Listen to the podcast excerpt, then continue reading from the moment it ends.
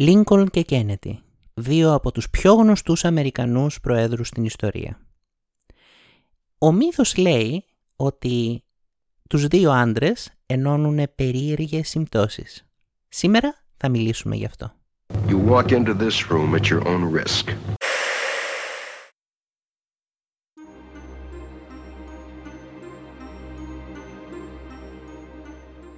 Είμαι ο Βασχάλης Αυγερίδης και έρχομαι από τη σκοτεινή πλευρά. Σε αυτό το podcast θα μιλήσουμε για πράγματα ανεξήγητα, προσπαθώντας να βρούμε μια λογική εξήγηση. Αν φυσικά υπάρχει. Νομίζω όλοι το ξέρουμε πως τόσο ο Λίνκολν όσο και ο Κέννεντι δυστυχώς δολοφονήθηκαν. Αυτό που δεν ξέρουμε όμως είναι οι περίεργες συμπτώσεις που ένωναν τις δύο αυτές δολοφονίες, αλλά και τις ζωές των δύο αυτών ανδρών. Για πρώτη φορά ήρθα σε επαφή με αυτή την θεωρία. Βασικά δεν είναι ακριβώς θεωρία, με αυτή την πραγματικότητα, γιατί πραγματικά είναι μια πραγματικότητα που δεν μπορεί κανείς να αρνηθεί, σε μια βιβλιοθήκη όπου διάβαζα ένα βιβλίο σχετικά με τη δολοφονία του Λίνκολν. Διάβαζα λοιπόν αυτό το βιβλίο περιμένοντας το επόμενο μάθημά μου και είμαι περίπου προς το τέλος του βιβλίου και το τελευταίο κεφάλαιο του βιβλίου αναφέρεται στις περίεργες συμπτώσεις που ισχύουν ανάμεσα στη δολοφονία του Λίνκολν και στη δολοφονία του Κέννεντι. Καταρχάς, ας μιλήσουμε μόνο για τον Λίνκολν. Υπάρχουν δύο βασικά περίεργες συμπτώσεις όσον αφορά τη δολοφονία του Λίνκολν. Πρώτα θα συζητήσουμε γι' αυτό και μετά θα πάμε να μιλήσουμε και για τον Κέννεντι. Από ό,τι φαίνεται λοιπόν, ο Λίνκολν λίγο καιρό πριν τη δολοφονία του είχε δει ένα περίεργο όνειρο. Είχε δει ότι κοιμότανε και ξαφνικά ξύπνησε από θρήνους. Άκουγε άτομα να κλαίνε, αλλά δεν έβλεπε κανέναν γύρω του. Έκανε βόλτα στο λευκό οίκο, μες στον ύπνο του προφανώς, έκανε βόλτα στο λευκό οίκο ψάχνοντας τους θρηνώντες, αλλά δεν έβλεπε κανέναν. Το μόνο που άκουγε ήταν ένας θρήνος, ένας παρακτικός θρήνος. Και τότε φτάνει σε ένα δωμάτιο όπου υπάρχει ένα φέρετρο και αυτό το φέρετρο φρουρείται από δύο στρατιώτες. Πλησιάζει λοιπόν τους στρατιώτες και τους λέει τι συμβαίνει, γιατί θρηνούν όλοι. Και οι στρατιώτες του λένε γιατί κάποιος πέθανε. Και αυτός λέει ποιος πέθανε μέσα στο λευκό οίκο. Και οι στρατιώτες του λένε πέθανε ο πρόεδρος της Αμερικής. Σε εκείνη τη στιγμή ο θρήνος αυξήθηκε ξαφνικά. Ένας αόρατο πλήθος άρχισε να θρηνεί και πάλι και από τον ήχο ο Λίνκολν τρόμαξε τόσο πολύ που ξύπνησε. Λίγο καιρό αργότερα δολοφονήθηκε. Είναι πολύ συχνές οι περιπτώσεις που ακούμε ανθρώπων που πεθαίνουν και λίγο πριν πεθάνουν έχουν δει το θάνατό τους σε ένα όνειρο ή έχουν προαισθανθεί το θάνατό τους και έχουν πει ότι θα πεθάνω κτλ. Και είναι μία σύμπτωση. Θα τα ακούσετε πολλές φορές αυτό σήμερα. Το είναι μία σύμπτωση. Δεύτερη σύμπτωση. Ο δολοφόνος του Λίνκολν λεγότανε John Wilkes Booth. Ήτανε πάρα πολύ γνωστός. Ήτανε πάρα πολύ γνωστός, πάρα πολύ πλούσιος και πάρα πολύ πετυχημένος ηθοποιός. Μάλιστα δεν ήτανε μόνο αυτός πολύ πετυχημένος ηθοποιός, αλλά και ο πατέρας του και τα αδέρφια του. Ένα από αυτά τα αδέρφια, λίγα χρόνια πριν τη δολοφονία του Κέννεντι, βασικά ακόμη και πριν τον εμφύλιο πόλεμο τον Αμερικανικό, είχε σώσει τη ζωή ενός νέου. Βρισκότανε σε ένα σταθμό τρένου και ξαφνικά ένας νέος πέφτει στις ράγες και αυτός τον πιάνει από τις ράγες και τον βγάζει και του σώζει τη ζωή στην ουσία. Δεν ήξερε ποιος ήταν ο νέος, δεν έμαθε ποιος ήταν ο νέος, μόνο κατά τη διάρκεια του εμφυλίου πολέμου λαμβάνει ένα ευχαριστήριο μήνυμα από τον νέο, γιατί του έσωσε τη ζωή και εκεί μαθαίνει ότι αυτός ήταν ο γιος του Λίνκολν. Μερικά χρόνια αργότερα ο αδερφός του, ο Τζον Wilkes Booth, δολοφονεί τον Λίνκολν και αυτό είναι μια συνταρακτική σύμπτωση. Φανταστείτε να σώσετε κάποιον και χρόνια αργότερα ο αδερφός σας να σκοτώσει τον πατέρα του.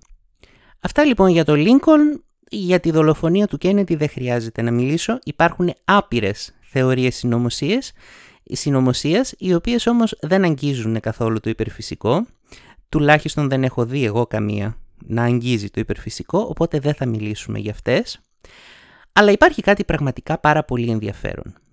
Οι ζωές αυτών των δύο ανθρώπων, η καριέρα τους, η πολιτική τους καριέρα και ακόμα και η δολοφονία τους παρουσιάζει πάρα πολλά κοινά στοιχεία. Μάλιστα, είναι τόσα πολλά τα κοινά στοιχεία που ακόμα και εγώ λέω «οκ». Όχι ότι κάτι συμβαίνει, αλλά είναι περίεργο να υπάρχουν τόσες πολλές συμπτώσεις.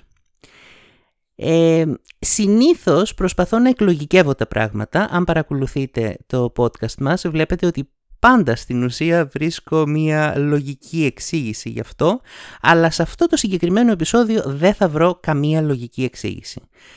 Το μόνο πράγμα που μπορώ να πω είναι ότι απλά είναι συμπτώσεις και πρέπει να τις δεχτούμε ως τέτοιες. Πάμε λοιπόν να δούμε τις περίεργες συμπτώσεις ανάμεσα στις ζωές και τις δολοφονίες του Λίνκολν και του Κέννεντι.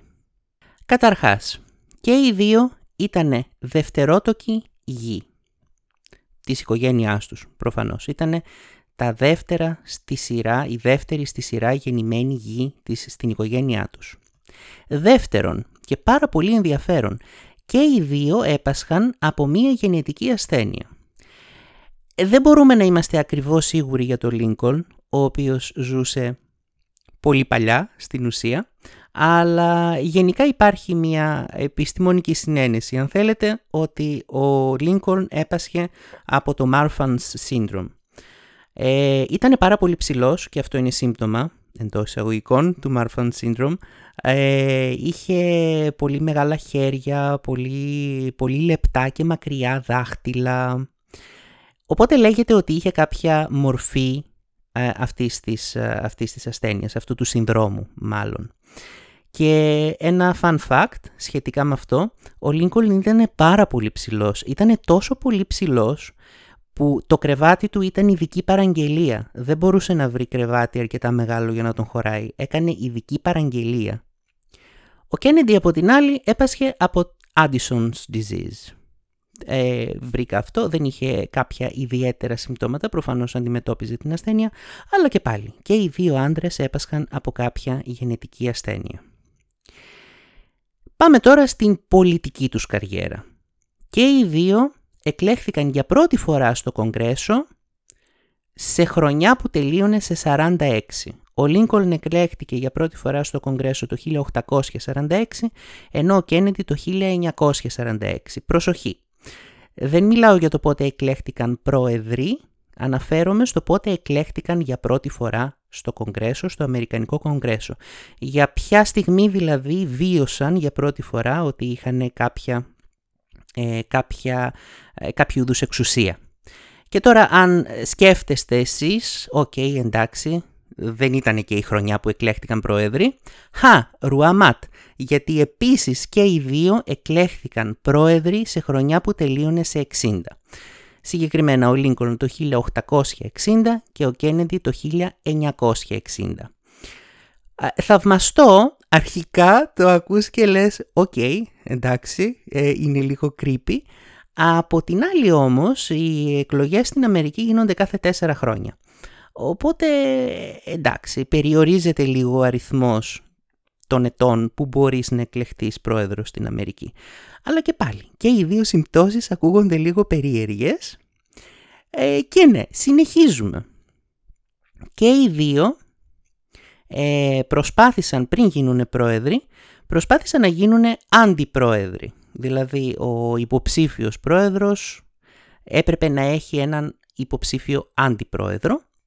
Και οι δύο λοιπόν πήρανε την υποψηφιότητα για να πάρουνε το χρίσμα του κόμματός τους σε χρονιά και έχασαν, δεν έγιναν αντιπρόεδροι, αλλά και οι δύο έχασαν σε χρονιά που τελείωνε σε 56. 1856 και 1956 αντιστοίχως. Αυτά για την πολιτική τους καριέρα. Συνεχίζουμε όμως, έχουμε κι άλλα. Και οι δύο παντρεύτηκαν γυναίκες οι οποίες ήταν στα 20 ενώ αυτή ήταν στα 30. Ο Λίνκολν παντρεύτηκε μία 23 ετών, τη Μέρι Τοντ συγκεκριμένα, όταν αυτός ήταν 33, και ο Κέννεντι παντρεύτηκε 36 χρονών, τη Τζάκι Κέννεντι ή Τζάκι Ωνάση, όπως θέλετε πείτε το. Όταν ήταν 36 ετών ο Κέννεντι, η Τζάκι δεν θυμάμαι πόσο χρονών ήταν, αλλά ήταν στα 20 της. Και συνεχίζουμε. Και οι δύο ασχολήθηκαν και έγιναν ιδιαίτερα γνωστοί για τις μάχες που δώσανε εντός εισαγωγικών ή για το ρόλο που παίξανε σχετικά με τα δικαία των μαύρων και διάφορα τέτοια πράγματα. Για τον Λίνκολν δεν χρειάζεται να πούμε τίποτα. Ξέρετε, αυτό ήταν όλο το θέμα του. Ο Κέννεντι από την άλλη προσπάθησε να περάσει κάποια νομοσχέδια και φυσικά είχε πάρα πολύ στενή επαφή και συζητήσεις με τον Μάρτιν Λούθερ Κίνγκ, έναν άλλο πολύ γνωστό δολοφονημένο που τον ξέρουμε. Συνεχίζουμε τώρα. Λίνκολν και Κέννεντι, και τα δύο ονόματα στα αγγλικά προφανώς, έχουν 7 γράμματα το καθένα. Όσο ήτανε πρόεδροι τώρα, έχασαν και οι δύο ένα παιδί ενώσο ήτανε στο Λευκό Οίκο. Ο Λίνκολν έχασε τον William Wallace Lincoln, ήτανε 11 χρονών νομίζω όταν πέθανε, και ο Κέννεντι έχασε τον Patrick Bouvier Kennedy. Μ' αρέσει πάρα πολύ το μεσαίο όνομα αυτού του παιδιού παρεπιπτόντος, αλλά δυστυχώς πέθανε όσο ήταν ουσιαστικά μόλις είχε γεννηθεί ή κάτι τέτοιο. Δεν έχουμε καν φωτογραφία γι' αυτό. Και τώρα όσοι ακούσατε προσεκτικά αυτά τα ονόματα και τα γράψατε κάτω, θα παρατηρήσατε ότι και οι δύο γη που πέθαναν είχαν 21 γράμματα στα ονόματά τους και το κάθε όνομα είχε 7 γράμματα. 37-21. Και σας υπενθυμίζω ότι και ο Λίνκολν και ο Κέννεντι έχουν επίσης 7 γράμματα στο όνομά τους. Και συνεχίζουμε με κάτι το οποίο δεν είναι ακριβώς σωστό, αλλά ακόμα και εν μέρη που είναι σωστό, είναι θαυμαστό κατά τη γνώμη μου. Ο Κέννεντι είχε μία γραμματέα, η γραμματέας του Κέννεντι λεγότανε Evelyn Lincoln, όπως λέγανε δηλαδή και το Lincoln. Κάποιοι πήρανε βήμα, κάποιοι πήρανε πάτημα από αυτό και είπανε ότι και ο Lincoln είχε επίσης μία γραμματέα η οποία λεγότανε Kennedy, αλλά αυτό είναι λάθος. Μπορεί να είχε καμία γραμματέα η οποία δεν ήταν επίσημη ή κάτι τέτοιο, δεν ξέρω. Πάντως εγώ θεωρώ θαυμαστό ακόμα και το ότι ο Κέννεντι είχε μία γραμματέα η οποία είχε το όνομα του Λίνκολν. Λεγότανε Evelyn Lincoln, όπως σας είπα. Μπορείτε να βρείτε φωτογραφίες στο ίντερνετ άμα γράψετε το όνομα πάρα πολύ εύκολα. Και τώρα πάμε στη δολοφονία. Και συγκεκριμένα στους δολοφόνους. Όσοι ξέρετε από αμερικανική ιστορία θα ξέρετε ότι τον δολοφόνο του Λίνκολν τον λέγανε John Wilkes Booth. Ήταν γνωστός με 3 ονόματα, αυτός που σας είπα, πάρα πολύ γνωστός ηθοποιός της εποχής, ενώ το δολοφόνο του Κέννεντι τον λέγανε Harvey Lee Oswald. Και οι δύο ήταν γνωστοί με 3 ονόματα. Γενικά στην Αμερική δίνεις το πρώτο όνομα, το επώνυμο, και έχεις και ένα μεσαίο όνομα που συνήθως δεν το λες ή τέλος πάντων δεν σε ξέρουν με αυτό. Αλλά συγκεκριμένα αυτοί οι δύο άντρες ήταν γνωστοί και με τα 3 τους ονόματα. Και μάλιστα και οι δύο τα ονόματά τους είχαν συνολικά 15 γράμματα. Κάτι παίζει με τα γράμματα. Όπως σας είπα και πριν για τα παιδιά τους, για τους ίδιους που είχαν ίδια γράμματα στα όνοματά τους, το ίδιο συνέβαινε και με τους δολοφόνους τους. Απίστευτο κατά τη γνώμη μου. Λέγεται επίσης ότι και ο Booth και ο Oswald γεννήθηκαν σε χρονιά που τελείωνε σε 39. Αυτό όμως είναι λάθος. Υπάρχουν κάποια λάθη.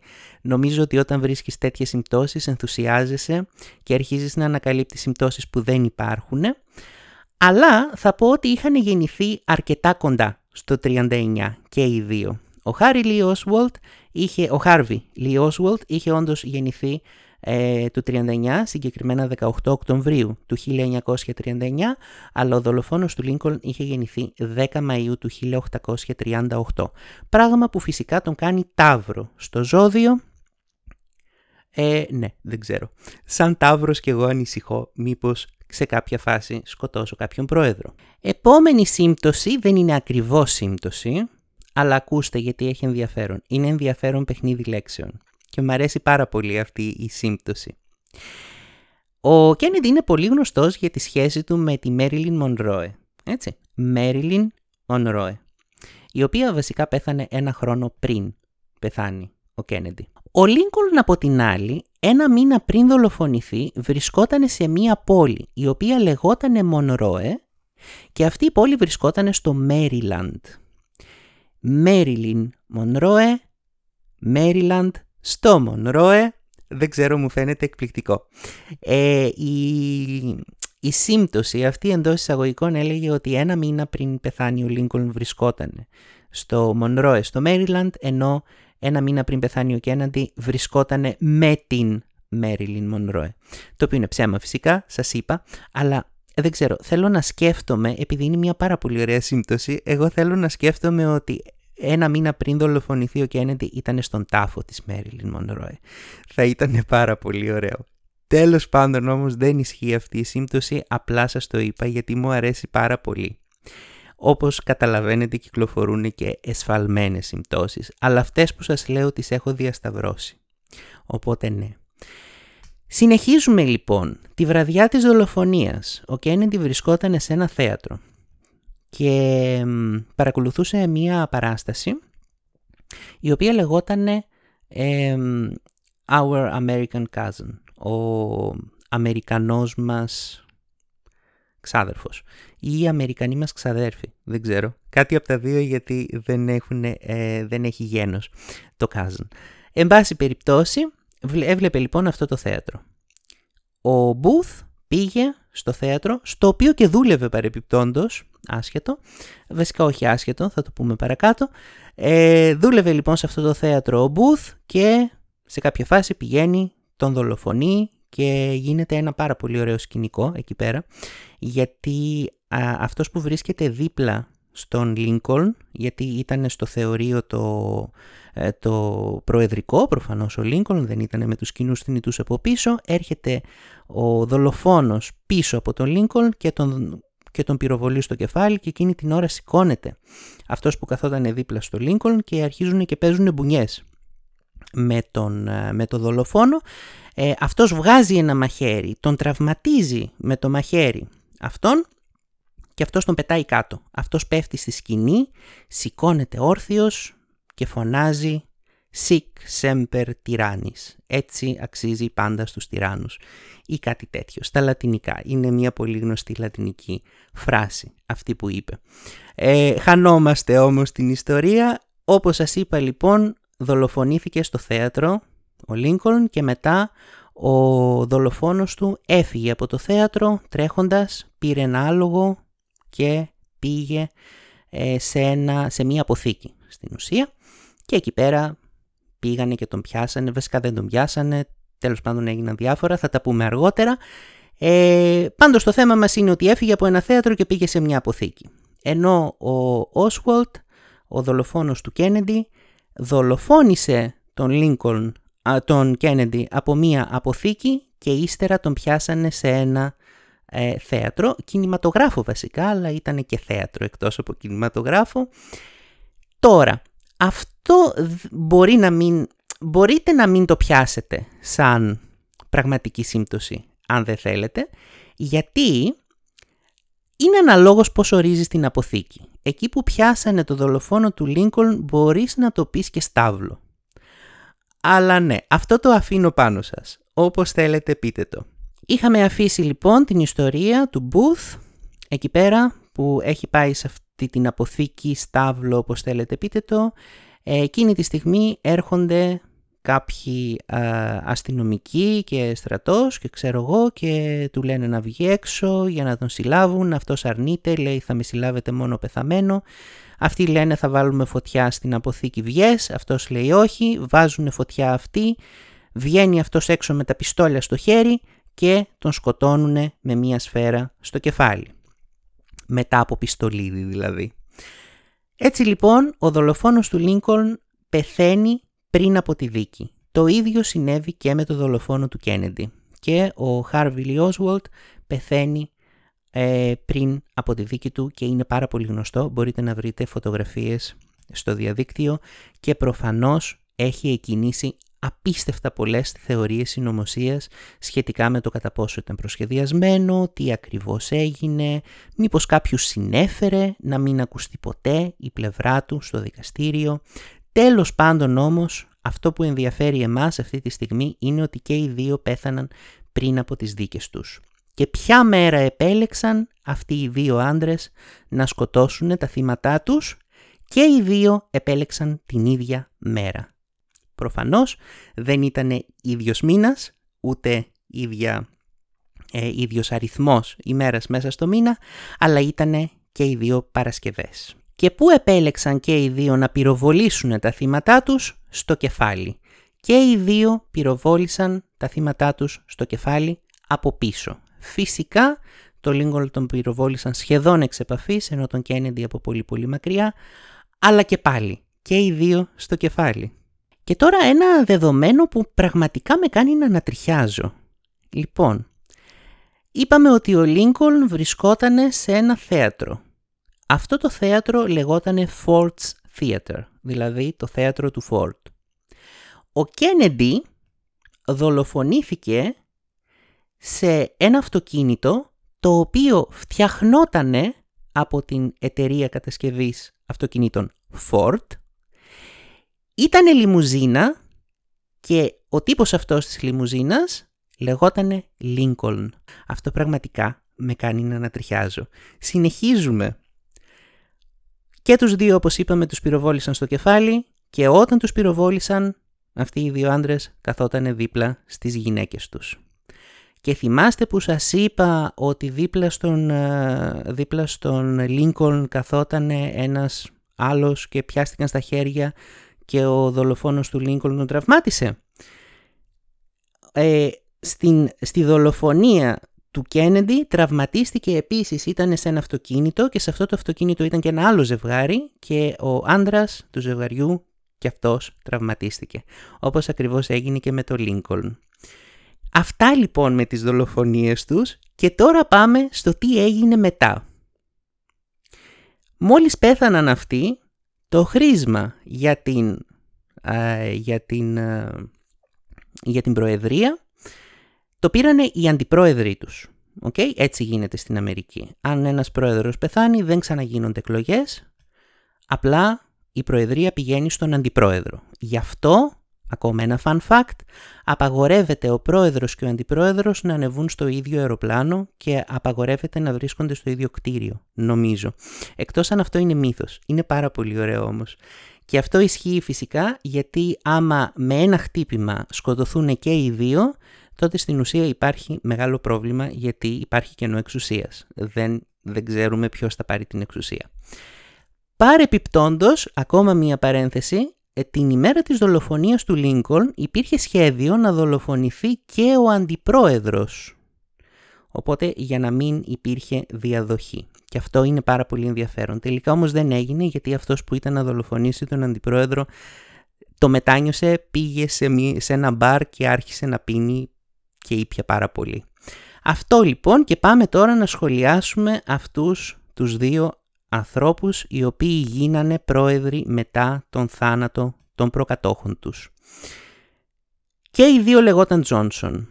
Τον Λίνκολν διαδέχτηκε ο Άντριου Τζόνσον και τον Κέννεντι προφανώς τον διαδέχτηκε ο Λίντον Τζόνσον. Και οι πολύ προσεκτικοί ανάμεσά σας θα παρατηρήσατε ότι έχουν το ίδιο επώνυμο. Οι πολύ προσεκτικοί ανάμεσά σας θα παρατηρήσατε ότι τα πρώτα ονόματά τους και των δύο έχουν 6 γράμματα. Κάτι παίζει με τα γράμματα, σας το είπα και πριν. Δεν τελειώνουμε όμως εκεί. Και ο Άντριου Τζόνσον και ο Λίντον Τζόνσον γεννήθηκαν σε χρονιά που τελείωνε σε 8. ο ένας το 1808 και ο άλλος το 1908. Συγκεκριμένα, ο Άντριου Τζόνσον γεννήθηκε 29 Δεκεμβρίου 1808, ο Λίντον Τζόνσον 27 Αυγούστου 1908. Αυτά. Υπάρχουν κι άλλα. Υπάρχουν εκατοντάδες συμπτώσεις που αναφέρονται. Αυτές ήταν οι πιο συγκλονιστικές κατά τη γνώμη μου και αυτές που μπόρεσα να διασταυρώσω. Προφανώς δεν ισχύουν και οι εκατοντάδες, όλες οι εκατοντάδες συμπτώσεις που υπάρχουν, αλλά ακόμα και αυτές μόνο να ισχύουν, αυτές που είπαμε εδώ, δεν είναι πραγματικά πάρα μα πάρα πολύ ενδιαφέρον ο τρόπος με τον οποίο ένα γεγονός συνδέεται με κάποιο τελείως ασύνδετο γεγονός που έγινε 100 χρόνια πριν. Εγώ το βρίσκω πολύ συγκινητικό αυτό, σαν σκέψη, σαν ιδέα, κατά κάποιο τρόπο. Αυτά τα κοινά ανάμεσα στις ζωές αυτών των δύο Αμερικανών προέδρων τα παρατήρησαν ουσιαστικά πολύ σύντομα μετά το θάνατο του Κέννεντι και άρχισαν να κυκλοφορούν πολλές λίστες με αυτά τα πράγματα. Συγκεκριμένα υπάρχουν ακόμα και αναμνηστικά πιάτα με διάφορα τέτοια facts για τους δύο προέδρους αυτούς. Υπάρχουν βιβλία που έχουν γραφτεί με αυτό το θέμα. Εγώ όμως θέλω να εστιάσω σε κάτι πολύ πολύ συγκεκριμένο. Το 1966 ένας μουσικός Αμερικάνος που λεγότανε Buddy Starcher έγραψε ένα τραγούδι.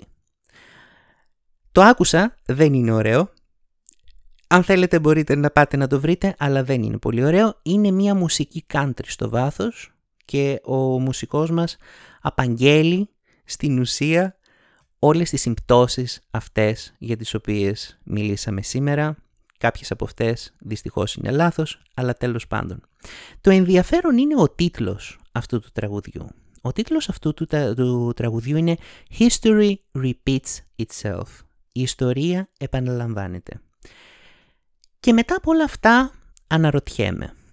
Μήπως τελικά η ιστορία όντως επαναλαμβάνεται? Αυτά λοιπόν για σήμερα. Σας ευχαριστώ πάρα πολύ. Κάντε μας ένα review αν θέλετε. Κάντε μας μια αξιολόγηση, κάτι. Και μας βοηθάει πάρα πολύ. Και εμείς θα τα πούμε σε ένα μελλοντικό επεισόδιο. Γεια σας.